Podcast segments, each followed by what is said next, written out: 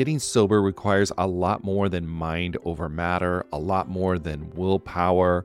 It's about leveraging the support around you. People in recovery typically need a mix of medical help, emotional support, and changes in lifestyle to manage their addiction, not just mental determination. As both a therapist and someone embracing the recovery lifestyle, there's one tool I always recommend to people needing extra accountability SoberLink. SoberLink is a high tech breath analyzer system designed to help you get and stay sober. And here's why I love it you'll test the same day every day, eliminating testing anxiety. Friends and family receive instant test results, helping you rebuild trust and preventing relapse. Accountability is a part of that, and it's something to really be embraced. Devices have built in facial recognition so your support circle knows you're testing, and tamper resistant sensors flag any attempts at trying to beat the system so your sobriety is never questioned. So let 2024 be your best year yet. Visit soberlink.com forward slash TAM to sign up and receive $50 off your device. That's soberlink.com forward slash TAM. And let accountability be your guide.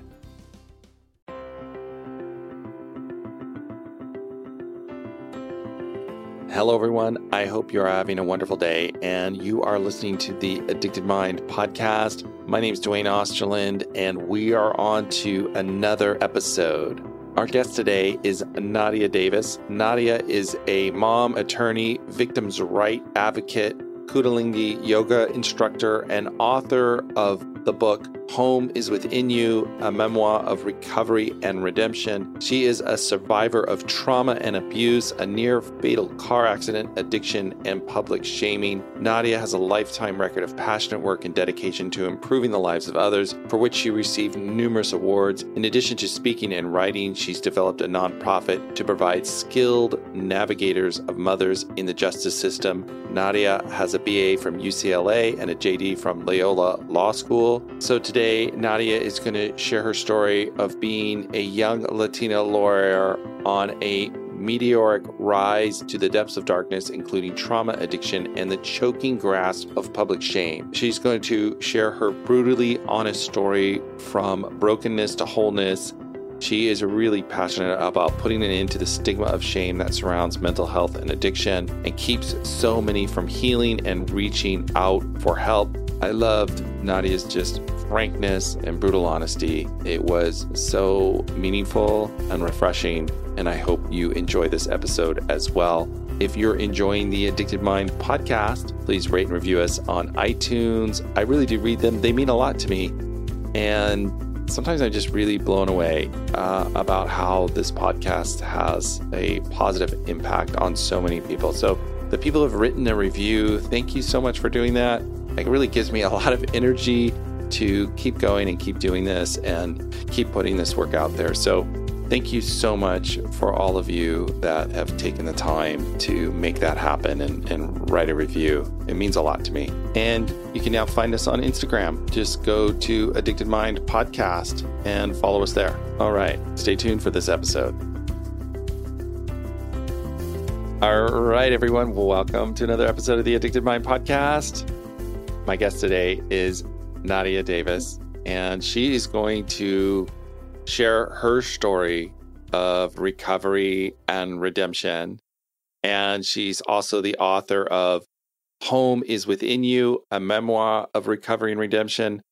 Nadia, I'm excited to talk with you. I'm excited to hear your story of walking through recovery and mental health and, and getting better and thriving and moving past all the hurt and pain. So, Nadia, let's let's just jump in and introduce yourself and, and tell us a little bit about you and, and we'll get into your story. Thank you. My name is Nadia Davis. And first and foremost, I'm a mother, a mother of three sons, 19 and seven year old twin boys. So there's a lot going on uh, most of the time. I am an attorney. I would imagine. I have kids. it's, it's busy. Yeah, so you get it. I am an attorney and advocate at heart. I am a Kundalini yoga teacher and have been trained in level one and three level twos, mind and meditation, authentic relationships, conscious communication. And the most special to me was the Japji language. And an author now, a published author. So very blessed. Awesome. Yeah, that sounds amazing. So let's start with your story. When did this all start to, I guess, uh, unravel and kind of start to start to happen? I was a late bloomer in terms of addiction and alcoholism. And prior to that, for two and a half decades, I lived on a set of mental intrigues. And the way that that most of us live in this like grin and bear it mode. Right. Like running to stand still. And my aim was to save the world. And that was how I found self worth. That's how I found purpose. That's how I got through not understanding at the time some childhood trauma. Right. Being in like an overachiever, like really like just, you know, you're a lawyer, you're doing all these amazing things. Yeah. I mean, uh, living the age of 10, yeah. it was, you know, food drives. It was, you know, Amnesty International. Like every, the only way that I understood life was it's me and the world. And it was an isolated box of an existence. And what I understood was I am this mind and I am this body. And I think that carried me in a good way throughout the next couple of decades. And I became an attorney following in the footsteps of my father, who had passed abruptly in law school. I had a near death car accident, um, 22 broken bones, my brain bled. Oh my goodness. Wasn't breathing when they found me. I was representing a wrongfully convicted kid at the time and elected school board member and what got me going and up and out again were the causes I believed in. And I started right. having a lot of childhood flashbacks and other flashbacks after I further catapulted into public life and had married the state attorney general. And right, right, yeah.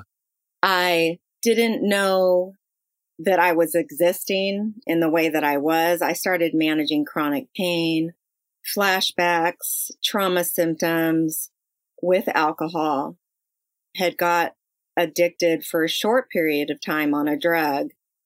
And then, you know, it worked in the normal yeah, grin and bear yeah. mode. Yeah, from the outside. I mean, that's the kind of crazy part mm-hmm. of it, mm-hmm. right? Like, you know, it's like it, it's it's I'm doing everything right. I'm, you know, here I am, but not realizing this undercurrent of of trauma is there right. and this pursuit is in a way to keep it away, but you can't you can't see it at the time. You, you, it's hard to know it. Right. Absolutely. And we live in that grin and bear it mode because it's praised. Yeah. And the little girl in me was the advocate, the fighter. And I never understood how to do that for myself. And when we have trauma, the markings on the brain are so deep, let alone our yeah. mind is survivalist in nature. And so it will create every single thought as though it's protecting us. And so I started having depths of shame. And when it is in shame, the awareness of the thoughts and the trauma triggers and all of that that was going on in my head in the early years of marriage were so overwhelming. I lived in a pretty much disassociated state for, for quite a while and managing some of the unhealthy things in the marriage, very little emotional connection. And I did not know what a healthy attachment or what secure attachment was. So I didn't know what I was right. missing, you know? Yeah, you can't you can't know what you don't know. I think that's hard for people to understand who maybe come from a I guess a healthier place, mm-hmm. like it seems natural to them, but I think like what you're saying when we have trauma, this state is natural to someone who's a trauma survivor. It's almost like this is just this, it, there is another way. Mm-hmm. I didn't even know there was another way. Right. And and that's part of it. Tell me a little bit about you, you mentioned shame and and that that overwhelmingness that started to kind of engulf you? Well, I felt guilty for the way that I was managing the trauma because it made my ex husband feel or his needs weren't being met.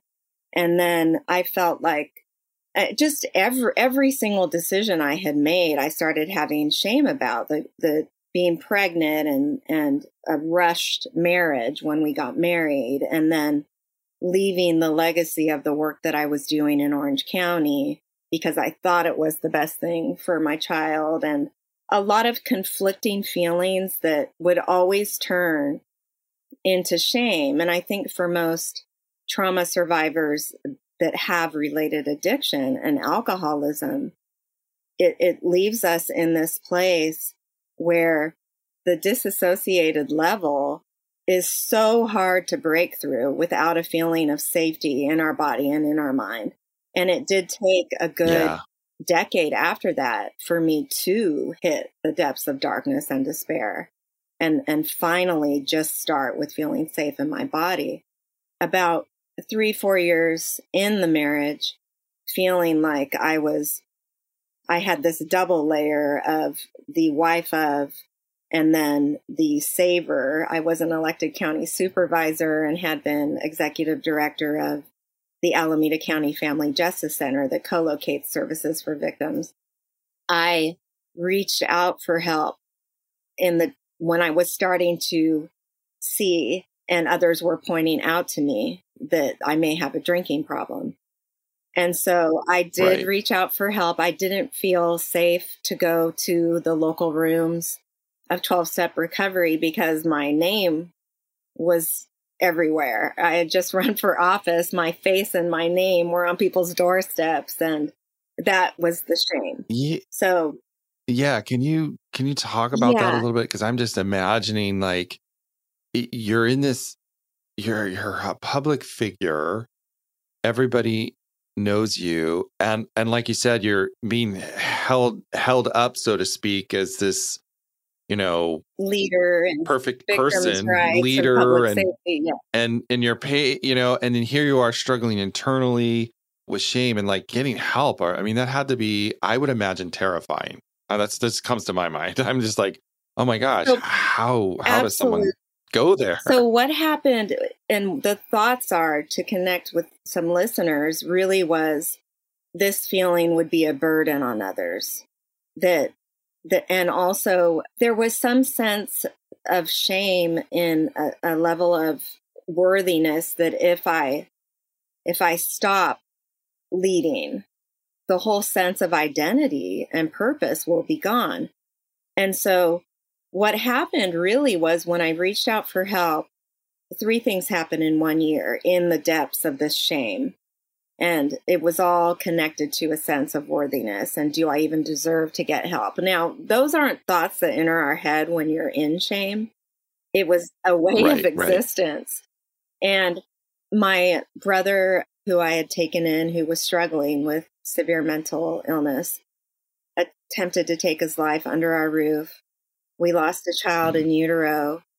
And when I reached out for help for the drinking, I ended up connecting to someone that I thought had my best interest in mind and was a peer and like pierced through this isolation that I was existing in. Right, right. And ended up blackmailing me and the family and stalking online oh and my gosh exploiting uh, photos of me online. And I think at that point, if my recovery had begun in the privacy of being Nadia Lockyer at the time, it would have been very different. Now, it would have been a heavy, heavy load to carry and to work through. Yet, what happened after that was it was all put out in the media as this sex and drug scandal. And so that yeah. then added the layer to my own internal shame.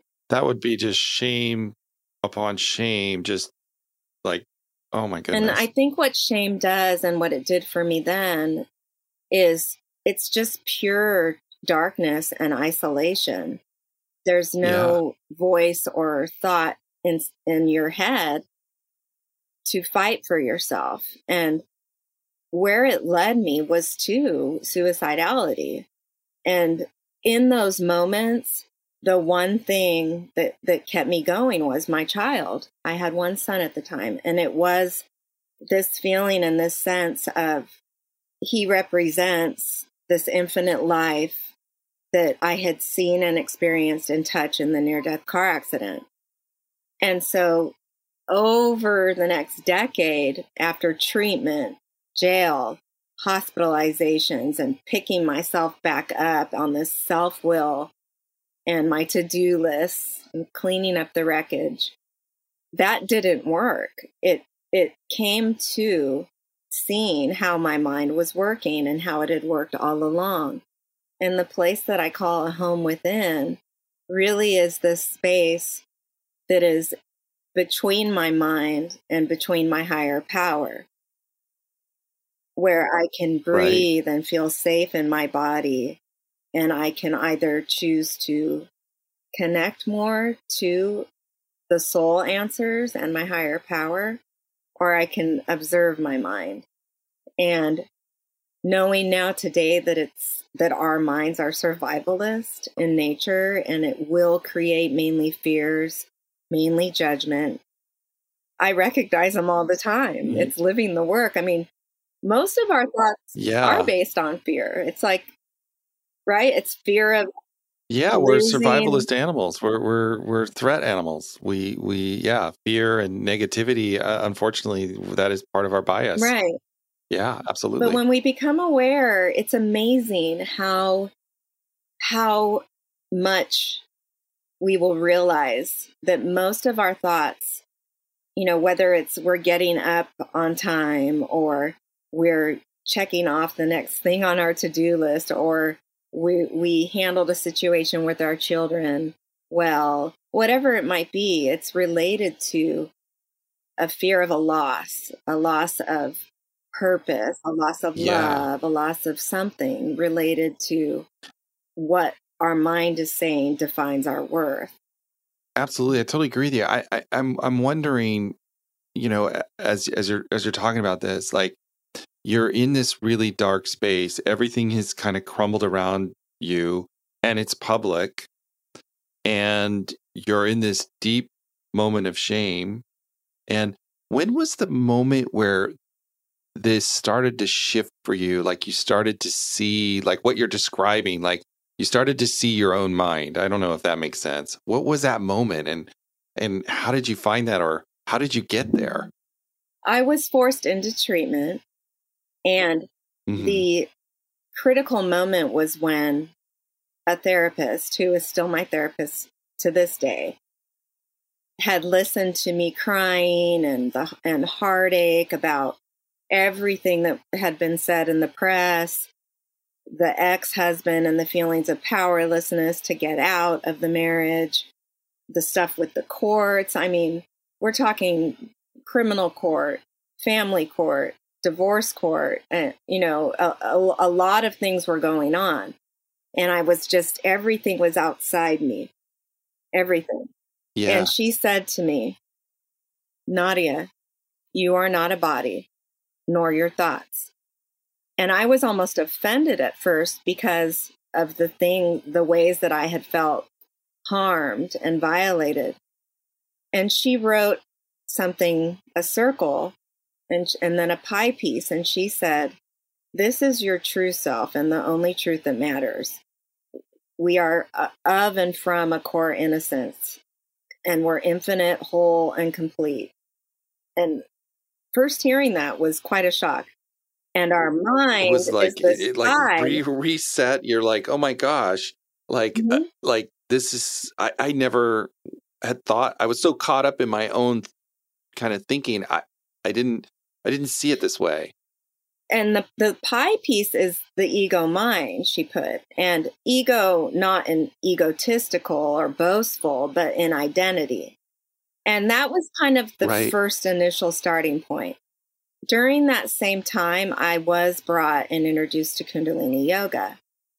And so I hadn't yet connected to this whole, infinite, complete existence and belief and i believe that is the only truth that matters that that is our true selves that we are infinite whole divine complete beings but in kundalini yoga and breath work and its use of sound it finally enabled me to sit and feel Yeah. calm in my body and to breathe through the physical pain and to just feel safe.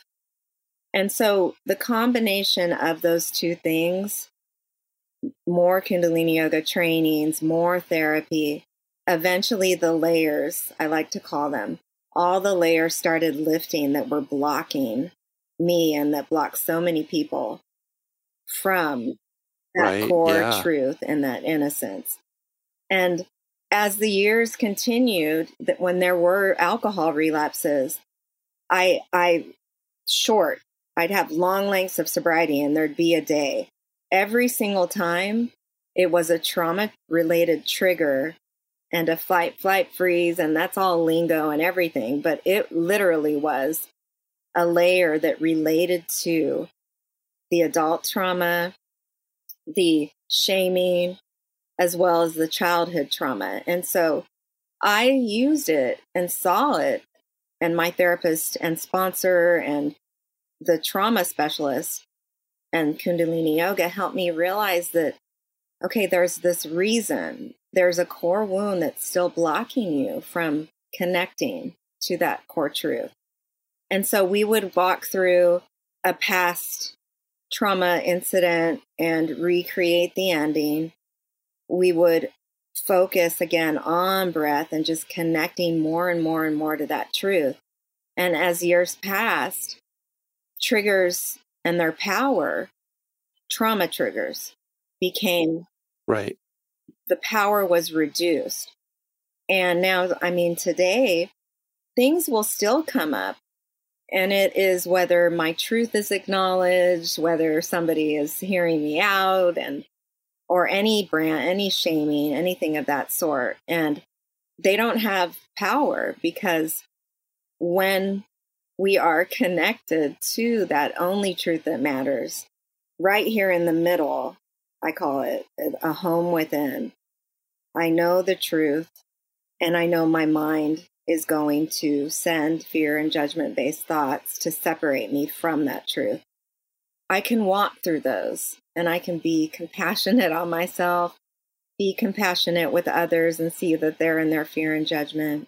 And yeah, And I like how you say like this this wasn't like it wasn't that you just changed a thought and then everything changed. It was a process of of digging in, the willingness to come back to it, the willingness to have others help you, that was a big you know, one. walk through it.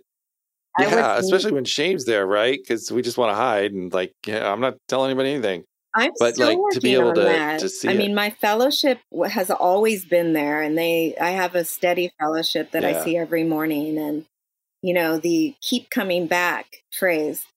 It's so hard to one day at a time. All those they're hard to come alive in our in our heads when we are in that shame. And so again, that's where this Right. place of okay, if I know that I'm fearful because of a belief that a relapse changed my core worth. Okay, I can be aware of that and I can walk back in, and however anybody might look at me, that doesn't change my truth and my core worth that I want sobriety, that I'm committed to sobriety, and that I am a good person or worthy of sobriety. I think a lot of people struggle to get back in the rooms, Yeah. not Oh, yeah. realizing that their mind's making that shame and separating them from that core innocence. And when you can start to see that, you can kind of be able to put that that tho- those The thoughts, those fears, kind of to the side a little bit, enough to like at least reach out or go back to a meeting or find your support or therapist or wherever you wherever you get that. Like I can go back and re-engage again. I don't have to go isolate completely, even if it's fearful. But I can kind of put that fear in a, I guess in a I don't want to say container, but like uh, maybe a container, but kind of off well, to the we'll side. beat ourselves I don't up have to- too for having that fear, and Yeah. that's again the Yeah. survivalist mind and and shame. It's like, why can't I get up and go? I hear I, there's so much shame in the addicted Yeah. mind, and I think the addicted mind is shame, and yeah, really it's really on high drive in this survivalist mode. And so we'll beat ourselves up for having fear. We'll recognize the fear and then say you know i shouldn't be fearful. And the aim in creating a home is saying okay mind you think you're helping me survive today with this fear but actually this is separating me from my core truth that I am whole, perfect, and complete, even if I had a relapse, if somebody's in that situation. And so I'm going to recognize this. I'm not going to beat it up. I'm not going to try and shut it off. At some point, you can get in meditation to a point where those reduce. But if they are active and alive, it's like, okay, this is my survivalist mind.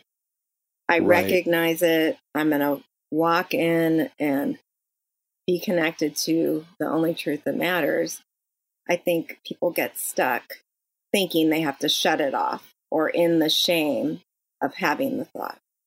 Does that so make sense? how do you do this? Like, yeah, no, it totally makes sense. I totally ground. understand that, and yeah, I I totally resonate with that mm-hmm. because I I think in a way you you have to be able to kind of have that mind state to be able to walk through all the the these difficult feelings and thoughts and and have a way to conceptualize Mhm. them that that allow us to do that. So how do you maintain this and work on this like on a on a daily basis and and and nurture it? I guess. every day. It's the first thing I do. And I have several different mantras, and I often ask people, you know, what is your daily saying? And I start with, I am not a body nor the thoughts my mind makes. Because often I'll wake up with chronic pain, and, and it's a home is within you. And that means that I will choose love over fear and judgment today. And every day we have a choice. And if we choose love, we will remember we're not bodies nor our thoughts and stay connected to that Right. only truth. If we're if we choose fear and judgment, we're going to be gentle on ourselves when we notice it. But that's also the survivalist mind. And my therapist said to me, you know, anything that anybody does, anything that anybody does is either an act of love or a cry for love. I like that. Yeah. And so if I can look at myself in that way and others in that way, then others' projections aren't going to have as much of an effect on us. And our own interpretation in our head won't have as much of an effect. And we can go to self compassion and say, I'm, I'm actually crying for love right now. And I'm going to reach out for help, you know? Yeah, yeah, and be able to recognize it and, and see that, and and like, I, I I'm I'm thinking of your old self, you know, like because you were, you know, with all that trauma, you know, the trauma to just work, work, work, and do, do, do, and be, be, be. You you can't stop to ask that very question. To No. Are you kidding? Yeah. My to do list. My, okay, get this done. You know, I mean, I was rigorous about cleaning up the wreckage. You know, I had put an ankle monitor on and I was tested like every two hours to prove I'm going to prove my sobriety and all these things, you know. And I got it all cleared up. You know, I finished, I'm going to just say it here. I finished a five year probation. I finished with, I mean, a a whole bunch of stuff. But none of that did the healing work within. I love that you say that. I love that you acknowledge that. I mean, that's so important to understand. hmm So, I mean, thankfully, all along, the, the, the universe created a situation where I was forced, like, I, I was on my knees, having been in the midst of my to do list and clearing up wreckage that I know people in the program can relate to, whether it's family stuff or court stuff or your health, whatever it might be when we're in the midst of that, I found myself within a relapse and I could not understand. I could not understand it. Like this, you know, this is four years ago and could not understand it. And it was on my knees begging. I was at Lynwood Women's Facility for about a week. And it just was, I don't understand on my knees. And it was then that all the work that I had started to do really stuck in. And it was, that's the problem. You don't have to do this. This yeah. is for your higher power. This is all of it. All these things you feel powerless over, the yearning to have my children full time, all kinds of stuff. Once I started just putting that out into my, into it is what I call it, Ek and Kundalini Yoga, into the universe's hands, it just was like this massive load off of my shoulders. I don't have to figure it out. Everything seems to resolve itself on its own. Yep. When we let it'll, go. Yeah, it'll take care of itself however that's going to be. It, it'll be. I mean, pain and suffering aren't pain and suffering when we can find that neutral space where it's like sitting and it's waiting. What is the lesson in here?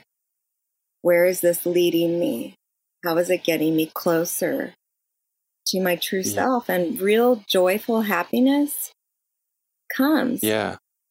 Yeah. Uh, Finally, so, so it does. it does. Uh, how so? How are you taking that mm-hmm. into the world now with your family, your kids, your mm-hmm. all of that. How, how is that manifesting there?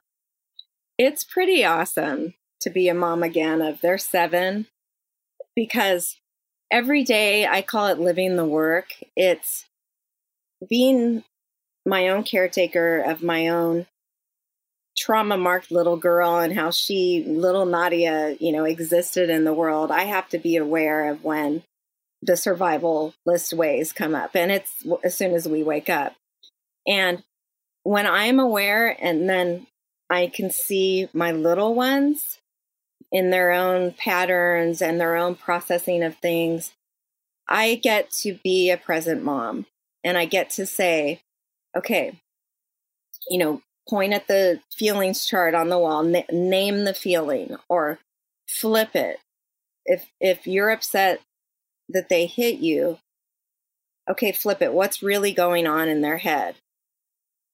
How can we understand what's happening in each person? And this is where the fear and judgment awareness, and then choosing love, because the more that I share these stories as a mother, the more other moms are learning that their own healing and work can help them be a better conscious parent. So, some of the stuff that I'm doing live on Instagram is about that living the work.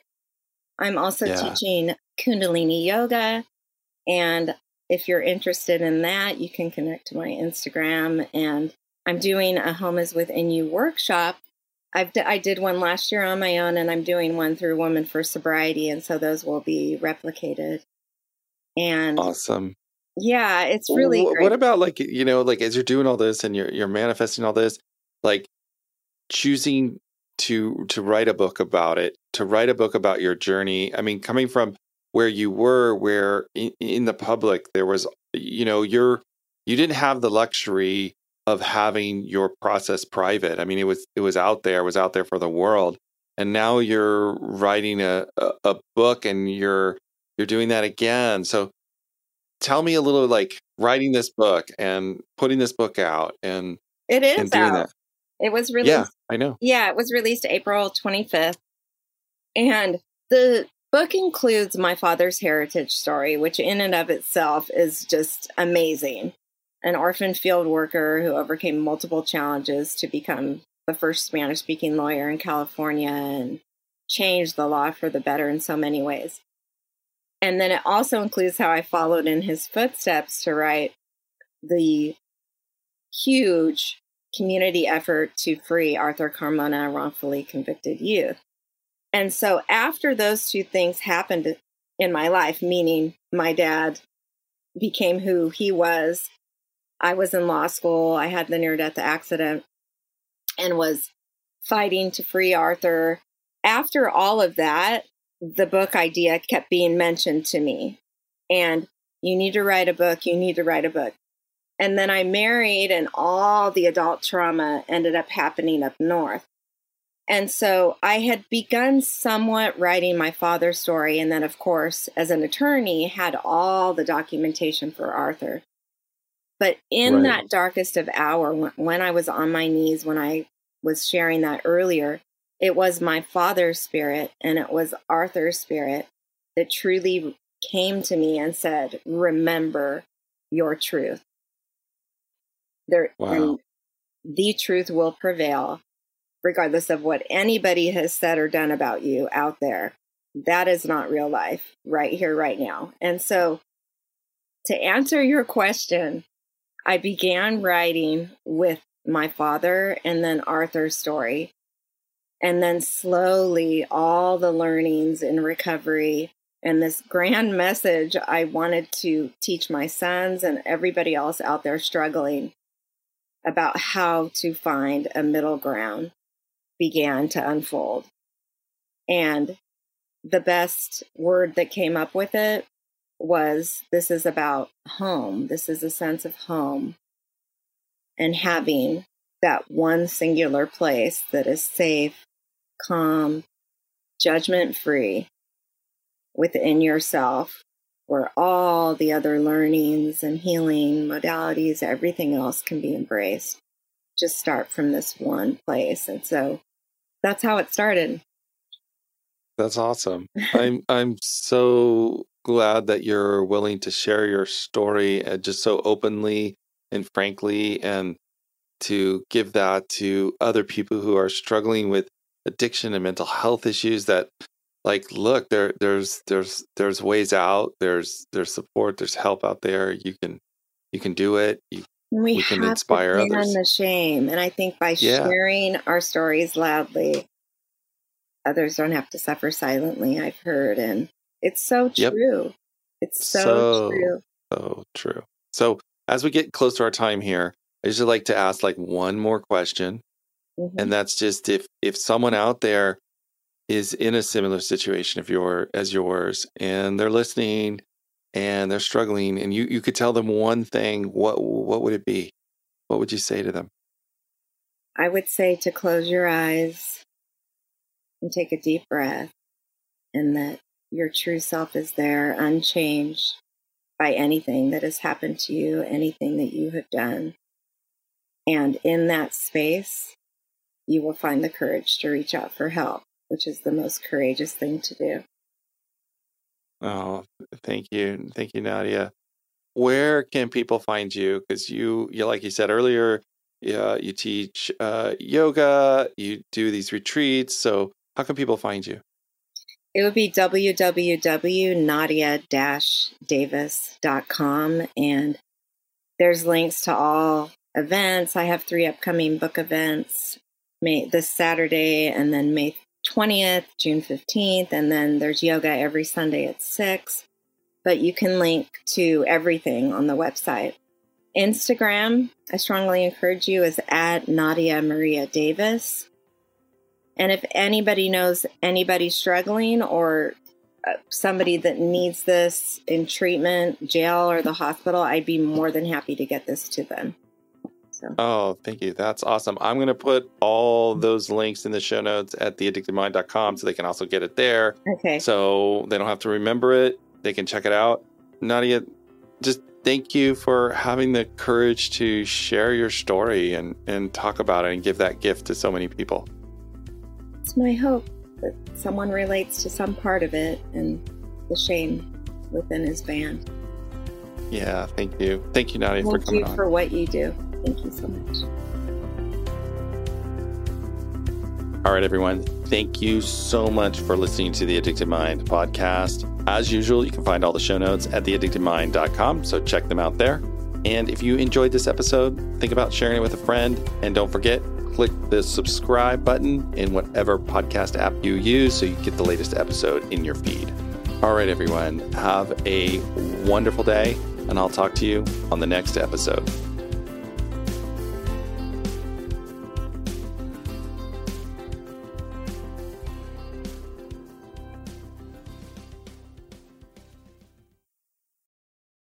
Oh, hey, it's Erin. And I'm Michaela, and we're the hosts of the Two Sober Girls podcast, and we are on a mission to spill the wild truth about sobriety. Forget the rose all day cliche. Sobriety is flipping amazing. Absolutely. It's not just about quitting the drink, it's a gift you give yourself and your loved ones. So, what are you waiting for? Break up with that old toxic relationship with alcohol and let us show you the possibilities. And here's the thing everything your precious heart desires becomes way easier without the influence of alcohol. We're not just two sober girls, we're also wellness coaches. We're here to show you how to optimize health, lifestyle, and beauty, feel sexy and alive as F. So stay tuned because we're rolling out new episodes every Monday wherever you get your podcasts and trust us. They have your name written all over them. We can't wait to share the magic of sobriety and wellness with you.